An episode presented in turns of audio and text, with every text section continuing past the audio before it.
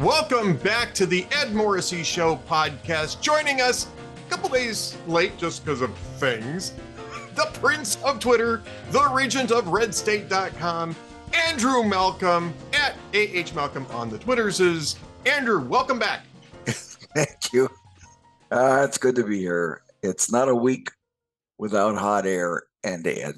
Uh, it's not a week without Andrew Malcolm uh, on my podcast either. And uh, look, we would have done this earlier, um, except that both of us had things that came up, including the you know the big transition to our new platform, our new blogging platform over at hotair.com, and uh, that's been interesting. Tech is fun when it works. Yeah. Yeah, they've been they've been working hard to make it work for us. You know, we're still ironing out some things. The readers really shouldn't notice anything about this.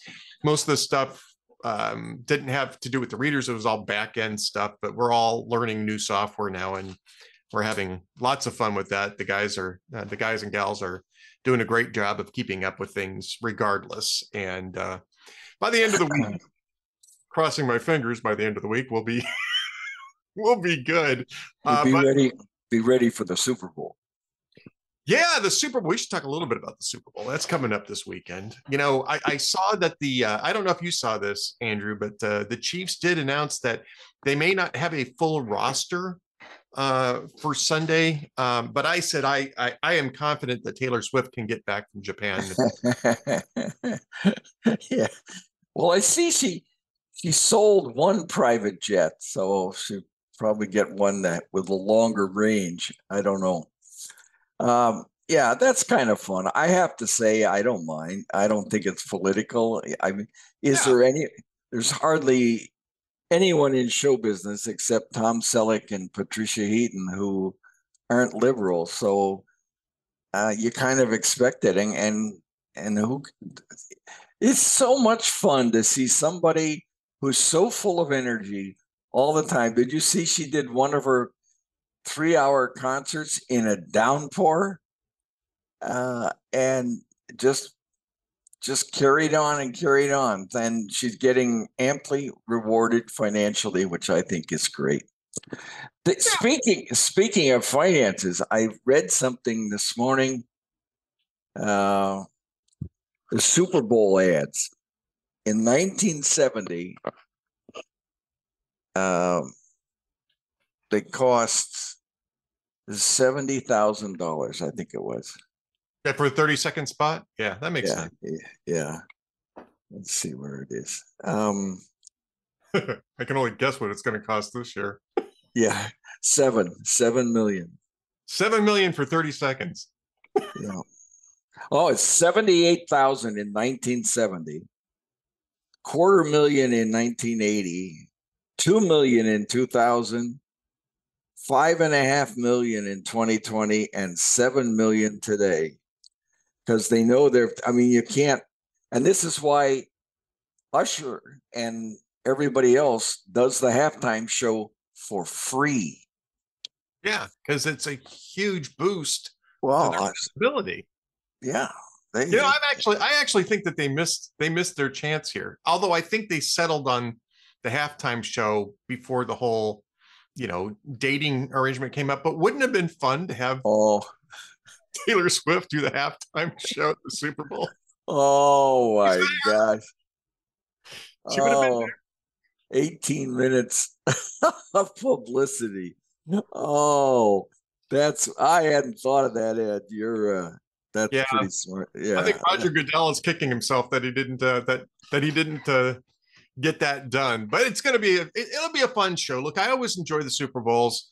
Uh, you know, there have been Super Bowl halftime shows that I could have lived without, and you know the whole Justin Timberlake, Janet Jackson thing with the wardrobe malfunction was one of those uh, because it wasn't just that. The whole thing was sort of like this S and M fantasy sequence that had been going on even prior to him ripping, you know, the bodice open on Janet Jackson's um, uh, costume but um, for the most part, they're usually pretty good. I mean, I really enjoyed Lady Gaga's, and I've I probably heard one of her songs prior to that night, but it was a great show, and uh, so they usually do a pretty good job. I, I think the last one with the Weeknd was kind of weird, but Yeah. people there seem to enjoy it. And it's fun. You know, the whole thing is about it's about fun, it's about spectacle. And that's the reason why I never cared that Jack Nicholson was sitting, you know, courtside at the LA Lakers games or that, you know, Spike Lee did the same thing with the Knicks.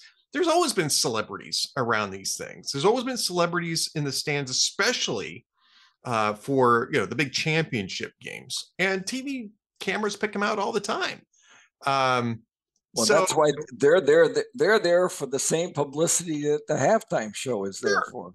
Yeah, they're trying to they're trying to get out and make themselves known. I think Ryan Reynolds was at an Eagles game this this season. Unfortunately for Ryan Reynolds, uh, he he's not going to have a box. Well, I'm sure he would if he wanted a box uh, a box seat at the uh, Super Bowl, but it won't be with the Eagles. Um, know, it's just fun. You say, "Oh, there's Ryan Reynolds. It's great. Oh, there's Taylor Swift." You know, it Yeah. just expands the appeal. And look, the NFL over the last several years needed to find ways to re-expand its appeal because it was collapsing for Yeah. several years. So it's harmless. And uh, and uh, uh, I think uh, a large hidden part of the Super Bowl intrigue is it's live and unpredictable. Now it's predictable that there will be spectacle, but you don't know what's going to happen in the game. Uh, and you don't know what you're going to see when the cameras switch. I mean, that's what they play on with their with their control trucks. So, um, I I love the idea of Taylor Swift, someone who hasn't yet been arrested for smuggling drugs from China. Uh, and um, I have to admit, Ed, I've never watched the halftime show. I think I watched the I think I watched the first few minutes. What did Michael Jackson do one? I think oh, he long did. time ago. Yeah, long time ago he did one. I yeah. think I watched one of those, part of one of those, and I just it's like, come here for football, and you get Yeah, that's fine. it's okay. It's fun for you, Ed, but you're young. Not really. Oh yeah, I'm young. yeah, that's me. I'm a youngster. Um, well, I just saw something that the young women, I suppose, because of uh, or younger people, I suppose, because of Taylor Swift, and that are now have much more interest in uh, in the NFL, which is which is as as if that business needed more success. It's it's. Uh, I think money after money after money. It's just amazing. You know, Apple pays them fifty million dollars a year for the halftime uh, sponsorship. That's it. I don't know what to say. I mean, that's uh, you know, if they didn't think they were getting their money's worth, they'd stop Oh, doing it. You know, well, there's a there's a guy Joe Pompliano. Do you know him? no. He he has a he has a sports uh, column or sports feature online called Huddle Up, and he does he goes in depth into sports things like. Do you know how much it costs every week for Formula One to move all those cars everywhere? Uh, and this Oh, week, this week, yeah, I he does. I mean, it's it's fast. Like how how the NFL milks the NFL workout, whatever they call that now, and it's Oh, the combine, the combine. Yeah, combine, and they get a they get a fortune for that, and um, uh, so I I read that, and he and he documents what happens to these artists who do it for free. Apparently, the the NFL gives the artist three million dollars for a budget, and that's it. And uh, some of them have gone up to spending seven million, four extra million of their own money for the for the publicity. But instantly, and and I guess Usher has timed a record release to the moment he walks off stage today uh, or Super Bowl. Um, but the instant they're on, they're number one on Spotify. Their sales go up. Their ticket prices go up. Their, uh, and they advertise their tours. It's it's um, it's it's fasc- it's fascinating sports business. It's like reading about uh, the truck driver that wins the lottery. Like, wow. Right. Yeah. Yeah. I, you know, I keep I keep hoping to win the lottery, but then my wife told me you have to buy tickets. I, I just found that out myself. I found that myself. I, was wondering why I hadn't won it yet. I'm not going to waste money paying teachers in Tennessee to get a a shot at You know, five do- five dollar a week winning. if you look at the odds Yeah. a- a- on the lottery, and I'm not saying that people play it out of rationality, it's more just something to do for fun, right? I get that for most people. I mean, there might be people who have, you know, problems playing this these games. But if you look at the odds, you have almost the same exact odds of winning whether or not you buy a ticket. Because the odds are so astronomical against winning the, the the big prize. I mean, you can win smaller prizes. The odds are better on the smaller prizes, obviously, but um, but the jackpots, the odds of winning the jackpot are so astronomical that it's almost the exact same odds whether or not you actually bought a ticket. Think about that. Now, obviously, you know you can't win unless you buy a ticket, but that tells you what the odds are for you, even if you do buy a ticket. It probably, Yeah. you know, the, the odds of getting getting hit by lightning. Yeah. I think it. I think it's 14 times higher than the odds of getting hit by lightning. it depends on the game that we're talking about, but I've seen that figure getting thrown around. Is that 14? It's, you're 14 times more likely to be hit by lightning than you are of, of winning the Powerball, even if you, uh, even if you do buy the ticket. Um, so there you go. I- I must wanna have- hear- I have. I must admit, I have spent the winnings in my mind mentally. oh yeah, who hasn't? I've I've I've got plans, baby.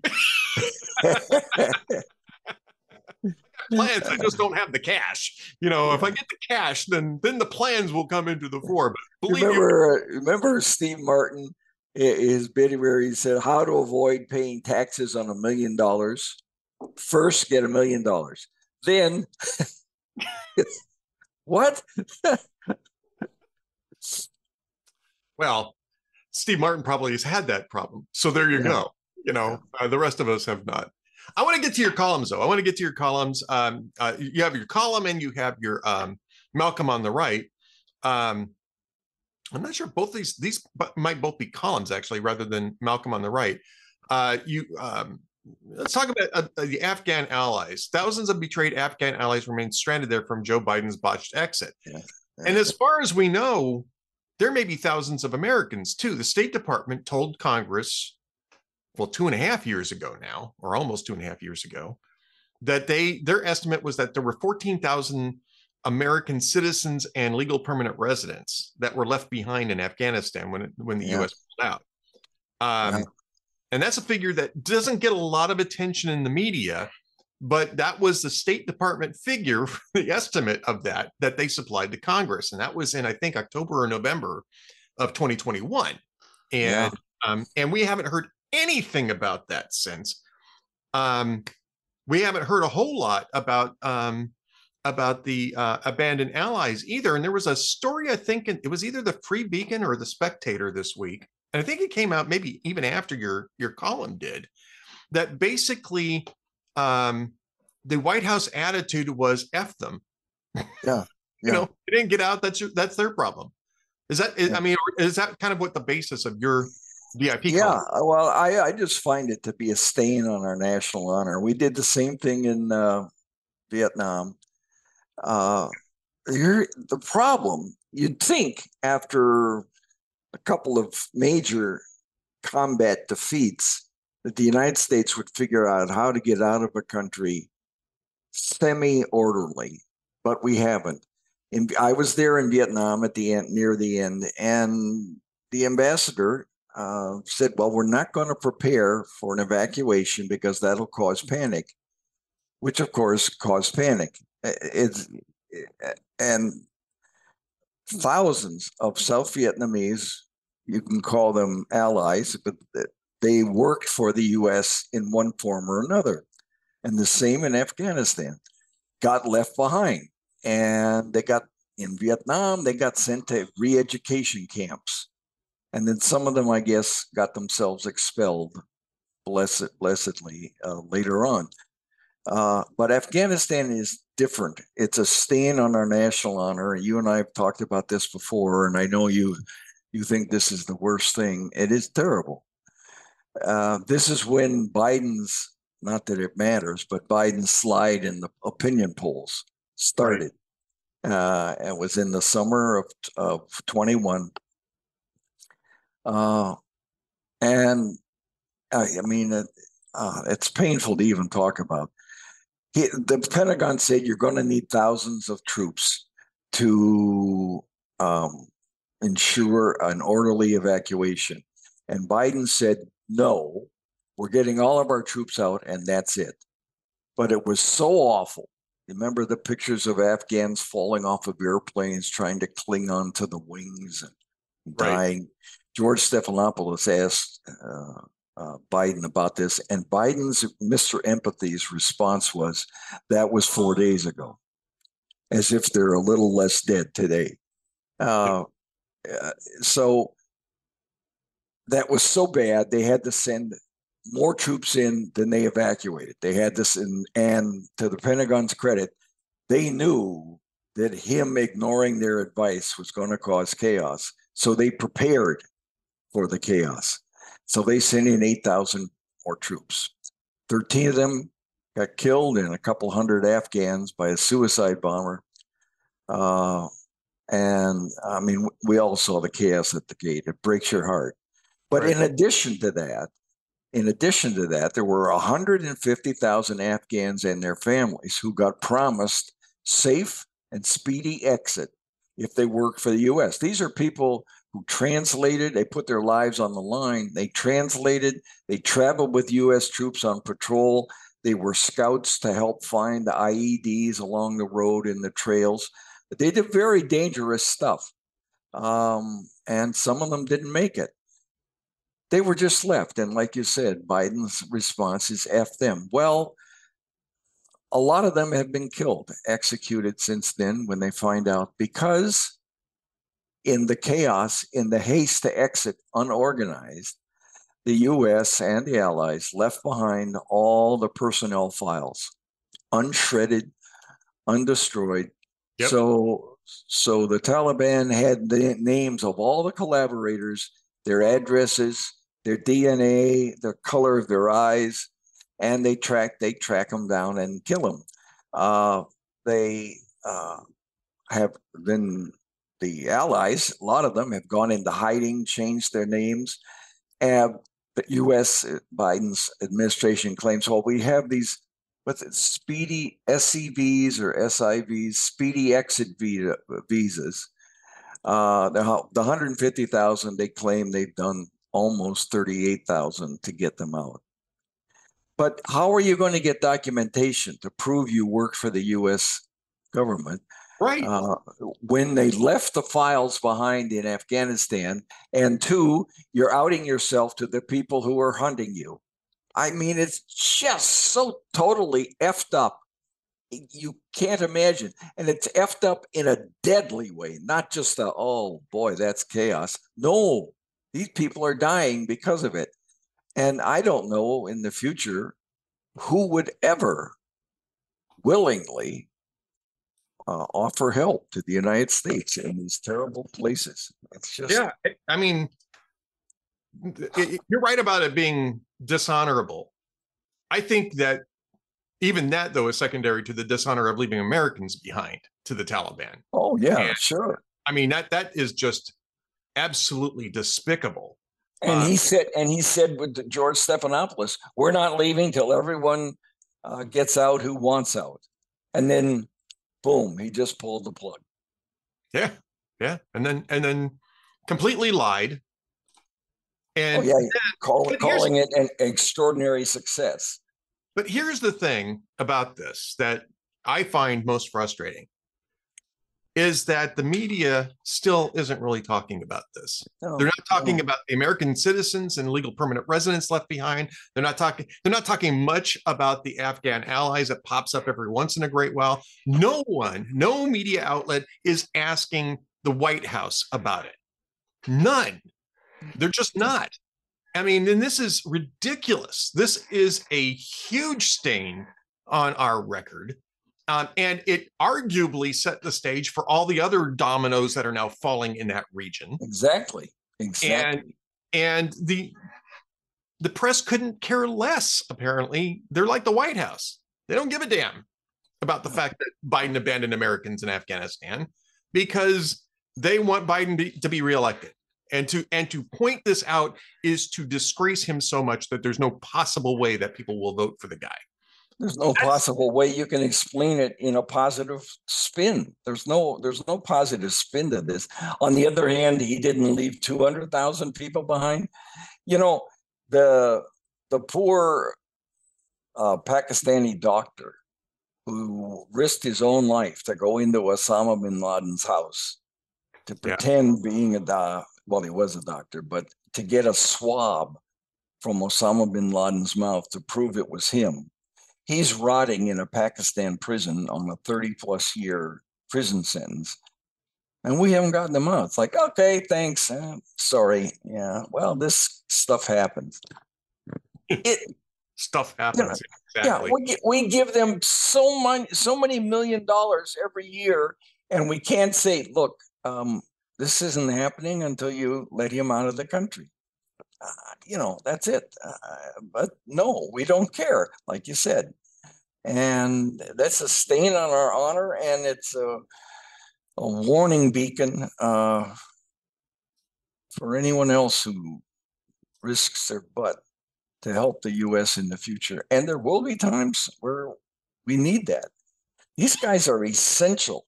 I I had local allies in Vietnam it saved my ass uh, a couple of times from doing something that was dangerous, but I didn't know it. Um, and uh, uh, the ambassador, uh, Martin Graham Martin, he said, "Well, you can't you can't prepare because it'll cause panic." Behind his back, the CIA came to I don't know if they went to all the news organizations, but they came to us. I was working for the New York Times at the time and said, get out, get your people out. The end is very near. Um, now, they didn't get their own people out, but they told us about it. So we were able to get our Vietnam employees and their families out. I don't know that their life was better because they came out because it was a huge cultural adjustment but we got them out. And um, I found them in, in the refugee camp in, uh, in Guam, where 120,000 Vietnamese refugees, so they had their own zip code for a while in this tent city. The admiral who ran Guam at that time was a former fighter pilot uh, in over Vietnam. His it was Admiral Morrison. His son was James Jim Morrison, you know, the singer who killed himself. Oh yeah, yeah, yeah. I had dinner with him, and uh, he was still, of course, devastated by that. But um, he was planning. excuse me. He was planning for the what the evacuation that he knew would happen weeks before the end of Vietnam. He was flying. Well, what 120,000 people. What do you figure? Eight in a tent. He was flying in tents from Utah, from military Pentagon storage in Utah, weeks before, and having his troops set them up in Guam. It, uh, so not everyone in the government is bad, but the big people, they they just let they let these people down because hey, they can't vote. Screw them. Yeah, yeah. Uh, yeah, we got a couple of minutes left. I do want to talk about what happened last night in the House of Representatives. Oh. The House GOP held two votes in less than an hour and humiliated themselves on both counts. I don't think I've ever seen anything like this before. Normally, you know, party leadership would very carefully either you know make sure that their whip count was correct or or simply postpone votes when they're not sure right and the first vote that came up yesterday was the impeachment of alejandro mayorkas which really was entirely performative anyway because the senate's never going to remove Mayorkas from office. I mean, the you need 67 votes in the Senate, and there's 49 Republicans. They, you're not going to get 18 Democrats to flip on Mayorkas. Um, but you know, you can make an argument. Well, you got to do something because this border crisis is terrible, which it is, and it's Biden cause, which it is. Mayorkas is contributing to it, which he is. But if you're going to do that when you only have a three seat majority and you know you're not going to get a single Democrat to come along on it, it behooves you to make sure that you've got enough votes to win. Yeah. And instead, Speaker Mike Johnson held the first impeachment vote ever to lose in the House of Representatives in 104 well in regards to um in regards to a cabinet official in 148 years. Now that's something. I mean, I, I have a post coming up as we're talking about this. It'll be up by the time this podcast goes up. But the first line of it is, as Casey Stengel said about the 1962 Mets, can't anyone here play this game?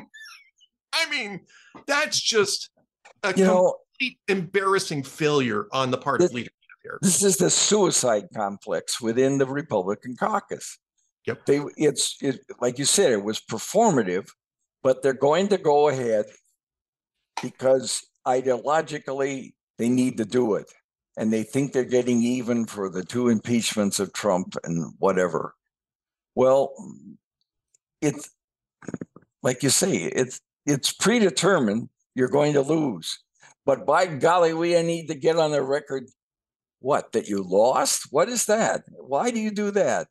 And uh it's a self what do you call it? What it was it when the buddhist priests used to set themselves on Self-immolation. Self, Yeah, well- self-immolation, yes. immolation. Yeah why do you why do you do this? Postpone it. There's no cost to postponing it. And then you know let it die but instead and and i you know you can look ahead to november and think that mm, we're kind of doing the same thing with this primary because uh they're the loyalty to trump which trump really appreciates or i don't know if he appreciates it he likes it uh is could very well drive them to hand joe biden another term you know um you got know- Joe Bi- Joe Biden. He doesn't know the day of the week, and the polling, national polling at the moment is close. What is that? I mean, you could say, "Well, I I hope things turn around." Mm, no, no, No. No. Oh God, Yeah. it's It's just it's it's bad. You know, remember Blazing Saddles? Yeah. Anyone move? Anyone moves? The sheriff gets it. Yeah, yeah. It's just, and then the second vote, which was in the same hour or within the same hour, was on the Israeli aid bill, which Johnson brought to the floor under suspension of rules, which means he had to have two thirds majority to pass the bill. And the reason why is because he had three Republicans that refused to support the bill in the Rules Committee. One of which is Chip Roy, who is uh, not my congressman, but is a nearby in, in a nearby district. Um, and Thomas Massie was another, and I, I trying to remember who the third one is. I have it in the post. So we couldn't get it through the Rules Committee. Uh, none of the Democrats would cross over. Uh, and normally, you know, the Republicans have a nine to four advantage in the Rules Committee. That's traditional because the Speaker really needs to make sure that he can get rules through the committee so he can bring bills to the floor. Um, so it's usually a lopsided committee, and they can't even get together to support Johnson on a rule just to get the bill to the floor. Uh, then, so Johnson decides to bypass that and take it to under suspension of rules, take it to the floor anyway. He doesn't even come close to the 287 votes he needs. He did get 46 Democrats to cross over, but 14 Republicans, including the three on the Rules Committee, voted no. So, I mean, that's that was actually a substantive substantive bill other you know not the mayorkas thing. It was it was it, sort of an answer to what the senate was doing on the border security by trying to just um, do a standalone aid bill for israel which i understand doing but i don't understand bringing it to the floor if you can't get it passed. Um, and what you're right. I mean this is the whole republican caucus this entire session right? Last year and this year. It's self-immolation over and over and over again. But Johnson Johnson seems like a well-meaning backbencher who doesn't really have any idea what he's doing. Because if he had any idea what he was doing, he wouldn't have held either of those two votes yesterday. He just simply would have tabled it and then come back when a when Steve Scalise was around with the Mayorkas impeachment. They're planning to bring this back today too, or today or tomorrow, because Scalise will be back in town, and they, are going to try to squeeze this by with Scalise now providing the um, providing the margin. But I mean, it's I, I think even the performative value of a Mayorkas impeachment has basically been blasted out of the water. I mean, by by this stunt. Right. Absolutely right. The only reason I can think is that he's showing, he's trying to show the caucus what they're doing to themselves. I mean, he can't be that dumb to know that I'm I'm going to lose, but I'm going to do it anyway. But he wants to show them this. This is what I've been telling you. We're going to be embarrassed nationally, and uh, and he was, and it's a quick way to not get uh, a House majority next time. Yeah. Uh, and to hand uh, Biden, which is really handing Kamala Harris uh, uh, uh control of the House, where all financial legislation starts. Uh, and you know, the, the, Republicans did the same thing with the Freedom Caucus when when um, Trump wanted to get the tax uh, cuts. Remember back at the beginning of his term. Yep. Uh, it's, it's, I'm going to show you Obamacare repeal. Obamacare repeal. That was what uh, that was what happened in 20, 2017. They tried to push Obamacare repeal and it failed in the Senate. But also, the Freedom Caucus gave him gas on the uh, income yeah. tax. Yeah, that's true. That's true. You remember a Life of Brian, where the suicide, the Japanese Suicide Squad shows up, yeah, and they said, "Oh, you showed up to save us." I said, "No, we showed up to commit suicide." You go, yeah. "What?" yeah, that was that was that was the caucus last night. Okay, one last thing before we get to the jokes of of the week. Right, one last thing. Nikki Haley ran unopposed on uh, on the Nevada primary ballot yesterday and the reason why is that the Nevada Republicans are holding caucuses, and that's where the delegates are going. And she and Mike Pence had committed to doing the primary, and everybody else committed to doing the caucus. Pence has dropped out. So Haley ran unopposed in the Nevada primary yesterday and lost, and not even close, because Nevada has none of none of the above as a legitimate ballot choice. And she lost to none of the above, 60 to 33.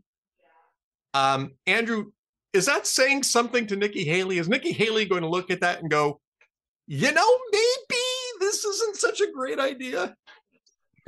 Yeah, I'm not. I uh, I, I, I knew uh, uh, Nikki Haley a little bit back in when she was a governor, and um, I I really admire her. I don't understand that move, um, but uh, she's i think she's running just to stay in the race. So if something some disaster happens to trump between now and the convention that she's the obvious alternative because she stayed in the longest. Uh, she's making a lot of enemies on the trump side uh, but so does everybody else who isn't taking the blood oath. So i it's you know this is part of this republican suicide complex. I don't i don't understand it. It's disappointing and i'm afraid we're going to be stuck with uh, joe biden 2.0 yeah i mean and, and my argument for a plan b just in case trump for some reason can't do it is that it really doesn't matter if you're in the primaries or not, because at this point, it'd have to go to the convention and they'd have to open it up to everybody. And Ron DeSantis is probably the guy that is much more consonant with the, you know, the the mood, if you will, of the Republican Party. And there's nothing preventing Ron DeSantis, or for that matter, um, oh, uh, I can't think of his name, the governor of Virginia, the current governor of Virginia, who's Youngkin. Youngkin. Youngkin. They could pick Glenn Youngkin. They could pick anybody they want at the convention, right?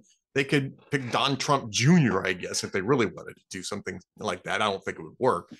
but I mean, the point being is that it doesn't matter how if if she's got 36 delegates and Ron DeSantis only got 12, right? Uh, or if she had 136 delegates and Ron DeSantis only had 12. If Trump can't make it, it has to go back to the convention. And it's going to be a convention filled with Donald Trump voters because Donald Trump's winning all the primaries. Mm-hmm. And they're not going to like Nikki Haley's policies if they if they understand that there's no way that Trump can do it for whatever reason that happens to be, they're going to look for somebody who's at least similar to the guy that they're backing, uh, which probably be DeSantis. Probably DeSantis would get would would get drafted um, in that case. But um, but yeah, I mean, I, I she's going to go into South Carolina apparently. Still, I, am not sure that she's after Nevada. She's going to last into South Carolina. I don't think she wants to have that level of humiliation in her own home state. If she wants to run for office later, I think she's going to have to really think that one through. Um, but uh, but yeah, I mean, I, and I like Nikki Haley. I do. I mean, I've I've said all along, like if Nikki Haley can win the nomination, I'd happily vote for Nikki Haley. You know, I preferred Ron DeSantis to her. Yeah. But I'd be fine with Nikki Haley. I'd be better with Ron DeSantis. Donald Trump is Donald Trump. Um, you know, I'm basically going to vote to replace Joe Biden. Which is a, interesting. That's a turn. That's a turn of 2020 on its head because right. they were voting for Joe Biden to replace Donald Trump. Yeah, I, I just uh, and and everybody suddenly realized that there's a lot worse things than mean tweets.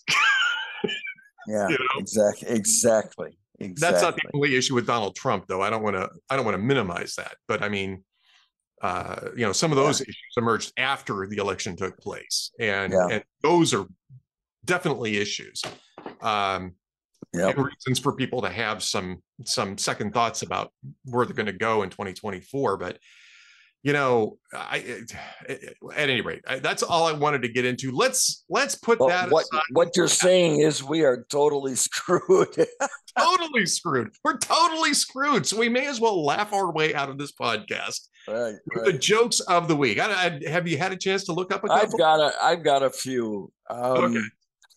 Ruth Buzzi. you remember her? I remember Ruth Buzzi. She's on Twitter too. She's yeah, she's yeah. funny. She's great. She's a great follow on Twitter. She said, "Now that vehicles can drive themselves, it's only a matter of time until we get a country song about a truck leaving a cowboy." I'd pay to listen to that. Um, and I, I excuse me, I don't know where I got this, but an anonymous scam caller said, I have all your passwords. So I grabbed a pencil and paper and said, Thank God, what are they?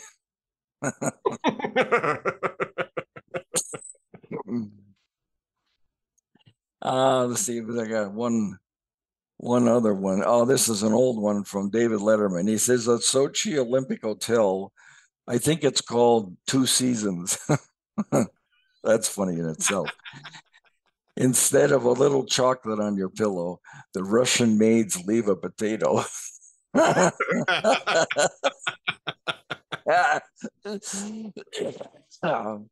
you go. The Two Seasons Hotel. I like that. All right. Well, I got a couple for you. Okay. So there's, there's, three men traveling around the globe in a hot air balloon, right? Sort of like, you know, around the world in 80s days, Jules Verne type stuff. So they're passing over this one area, and the Russian man puts his hand outside and says, I think we're passing over over Russia. And the others just say, How do you know that? And he says, Well, I can feel the cold air. So a few hours later, the Egyptian man uh, puts his hand out the window. He says, I think we're passing over Cairo. I said, Well, how can you tell that? And he says, Well, I can feel the desert air. So a few, you know, a few hours after that, the American sticks his hand outside the basket and says, I think we've just passed over New York. And they said, Come on, how can you tell that? And he says, My watch is missing.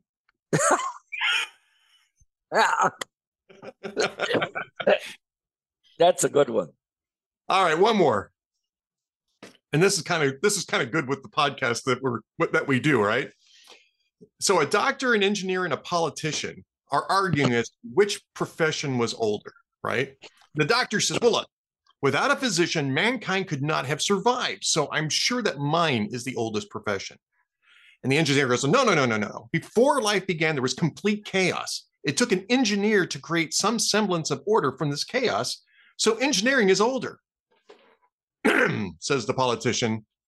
Who do you think created the chaos?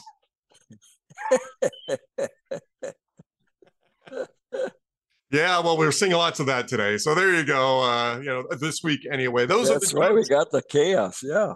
those are the jokes of the day. Mine came from jokesoftheday.net, which is a fun site. If you get a chance, you can take a look at that. They're not paying me to do this, by the way. It's just I like to look up the jokes there and have some fun. Um, Andrew Malcolm, the prince of Twitter, the regent of redstate.com, at AH Malcolm on Twitter. You go to redstate.com. Uh, well, the link is in his Twitter profile, by the way. We never call it X here. We always call it Twitter. Oh, And- Twitter. Twitter. And um, and you can go over to his author page at redstate.com. You can see his latest. We've already talked about one of the topics. Thousands of betrayed Afghan allies remain stranded there from Joe Biden's botched exit. And his previous one, realizing how much woke corrodes our culture. Be sure to check both of those out in the VIP section at redstate.com. Andrew, thanks for being flexible on our recording date this week, and we'll talk next week. Okay. Thank you, Ed. And thanks, everybody. See you then.